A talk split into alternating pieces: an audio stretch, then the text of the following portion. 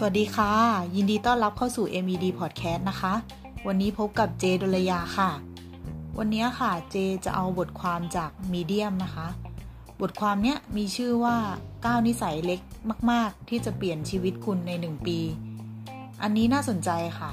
เพราะว่าโดยปกติอะถ้าเราพูดกันถึงเรื่องนิสัยเนี่ย จริง ๆ เราก็จะพูดกันบ่อยๆ ว่า นิสัยนู้น นิสัยนี้ทำแล้วดีหรือว่าไม่ดียังไง แต่ว่าอันนี้เนี่ย เป็นอันที่เล็กจริง ๆ เป็นนิสัยที่เล็กมาก ๆ เล็กกว่าการตื่นมาวิ่งในตอนเช้าซะอีก แต่ว่าอันนี้ค่ะ ถ้าทำแค่วันสองวันอะไม่รู้เรื่องหรอก ต้องทำนานๆนะคะ ซึ่งเเขาก็เปิดบทความนี้มาด้วยว่า การเปลี่ยนแปลงที่ดูเหมือนจะเล็ก และดูเหมือนไม่สำคัญในตอนแรกเนี่ยเมื่ออยู่ไปนานๆเป็นระดับปีแล้วเนี่ย มันจะกลายเป็นการเปลี่ยนแปลงที่สำคัญได้นะคะ นิสัยที่หนึ่งก็คือ อย่าเพิ่งมีปฏิกิริยาตอบสนองกับทุกเรื่องเร็วเกินไปนะคะ อันเนี้ยอาจจะเป็นตั้งแต่พอมีโอกาสเข้ามา หรือว่าเราโมโหใคร ให้ใจเย็นลงนิดนึง อย่าเพิ่งตอบโต้ ตั้งแต่พิมพ์ตอบใครในไลน์ตอบอีเมล ตอบแชทหรืออะไรก็แล้วแต่นะคะ ลดสปีดในการตอบสนองลงนิดนึง แล้วในระยะยาวอะค่ะ เราจะเห็นผลที่ดีนะคะ ข้อที่ 2 ก็คือ ผลักดันตัวเองให้ทำงานให้เสร็จ ตอนที่ไม่รู้สึกว่าอยากที่จะทำเขาบอกว่าไม่ต้องเป็นเรื่องอะไรที่ใหญ่โตค่ะ เอาง่ายๆก็ได้ อย่างเช่น สมมติว่าเรากินข้าวเสร็จแล้วเนี่ย แทนที่เราจะวางจานเอาไว้อะก็ให้ล้างซะเลย แค่นี้อย่างเดียวในหนึ่งวันพอแล้ว คือเมื่อเราทำแบบนี้ได้เนี่ยค่ะ เดี๋ยวมันก็จะค่อยๆใหญ่ไปเอง อันที่สามค่ะ อันเนี้ยอาจจะยากนิดนึง ซึ่งใน 9 ข้อเนี้ยคิดว่าข้อนี้ยากที่สุด แต่เขาบอกว่าขอแค่สักเดือนละหนึ่งวันก็ได้ ที่เราอะจะไม่ต้องหยิบโทรศัพท์เลย หรือว่าหยิบให้น้อยที่สุดนะคะ หรือว่าใช้มันเป็นแค่โทรศัพท์เฉยๆ อันนี้ก็น่าสนใจ คืออาจจะใช้แค่ทำธุรกรรมอะไรบางอย่าง แต่ว่าเราอะจะไม่เล่นโซเชียลมีเดียทุกชนิดเลย 1 วันเท่านั้นเอง ข้อที่ 4 ค่ะ รียมตัวให้พร้อมสำหรับวันรุ่งขึ้น อันนี้สำคัญมาก เช่น เรื่องกระเป๋าค่ะ สมมุติว่าเราอะจะไปทำงานวันพรุ่งนี้ คืนนี้ก็ให้เราเตรียมกระเป๋าถือเอาไว้เลย ให้เราเตรียมทุกอย่าง ให้เรียบร้อย เขาบอกว่าอันเนี้ยจะเป็นการให้เราอะเริ่มต้นวันรุ่งขึ้นอย่างมีพลังมากขึ้นนะคะ เพราะฉะนั้นอะให้เราอะเตรียมตัวทั้งเรื่องของงาน เอกสาร รวมไปถึงของใช้ที่จำเป็นจริง ๆ หรือถ้าเกิดเรามีเวลาค่ะ ก็ให้เตรียมชุดที่เราจะใส่ไปทำงานในวันพรุ่งนี้เอาไว้เลย เขาบอกว่าให้ทำแบบเนี้ยวันหยุดอะเราก็ควรที่จะทำด้วย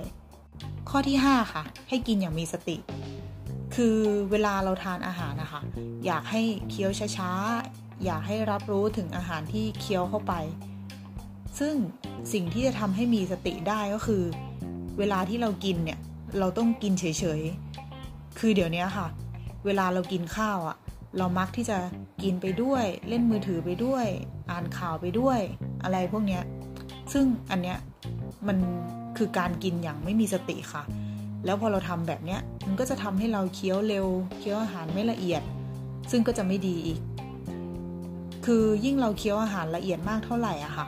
ในระยะยาวอะสุขภาพของเราก็จะดี ข้อที่ 6 ค่ะ ก็คือ 25พัก5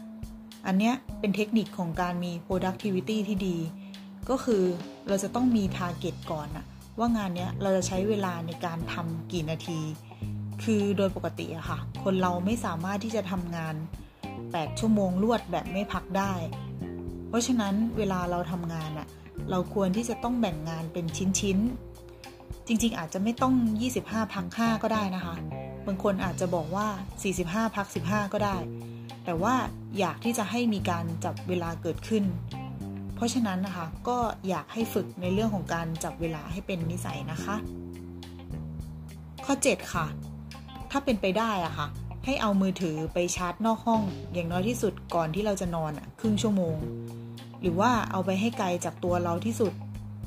หลาย ๆ คนก็อาจจะถามใช่ไหมคะ ว่าอ้าวแล้วเราจะตั้งปลุกยังไง ก็คือแนะนำให้ซื้อนาฬิกาปลุกที่เป็นแบบอนาล็อกอะค่ะ เพราะว่าจะดีกับเราสำหรับเหมือนคุณภาพในเรื่องของการนอน ข้อที่ 8 ค่ะ เวลาอยากได้อะไรอะ่ะ อย่าเพิ่งซื้อให้รอก่อน ให้เรากลับไปนอนคิดสักสองสามวัน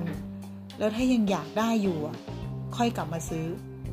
แล้วทุกคนเคยเป็นไหมคะ เวลาเจอป้ายเซลล์เนี่ย ให้ถามตัวเองว่า ถ้าของชิ้นเนี้ยเป็นราคาเต็มอะ เราจะซื้อไหม ถ้าเกิดว่า เราตอบว่าซื้อ งั้นก็ให้ตัดสินใจซื้อเลยค่ะ เพราะว่าถือว่าเป็นการซื้อที่ดี แต่ถ้าเราตอบว่าไม่ ถ้าราคาเต็มอะก็อาจจะไม่ซื้อ มันมีความเป็นไปได้ค่ะ ว่าของชิ้นเนี้ยเมื่อเราซื้อมาแล้วอะเราอาจจะไม่ได้ใช้มัน ข้อที่ 9 ค่ะ ข้อสุดท้าย ข้อนี้ดีมาก คือเมื่อเรามีไอเดียอะไรอะค่ะ ให้เราอะเขียนลงไปให้หมดเลย คือไอเดียที่เราเขียนในวันเนี้ยมันอาจจะ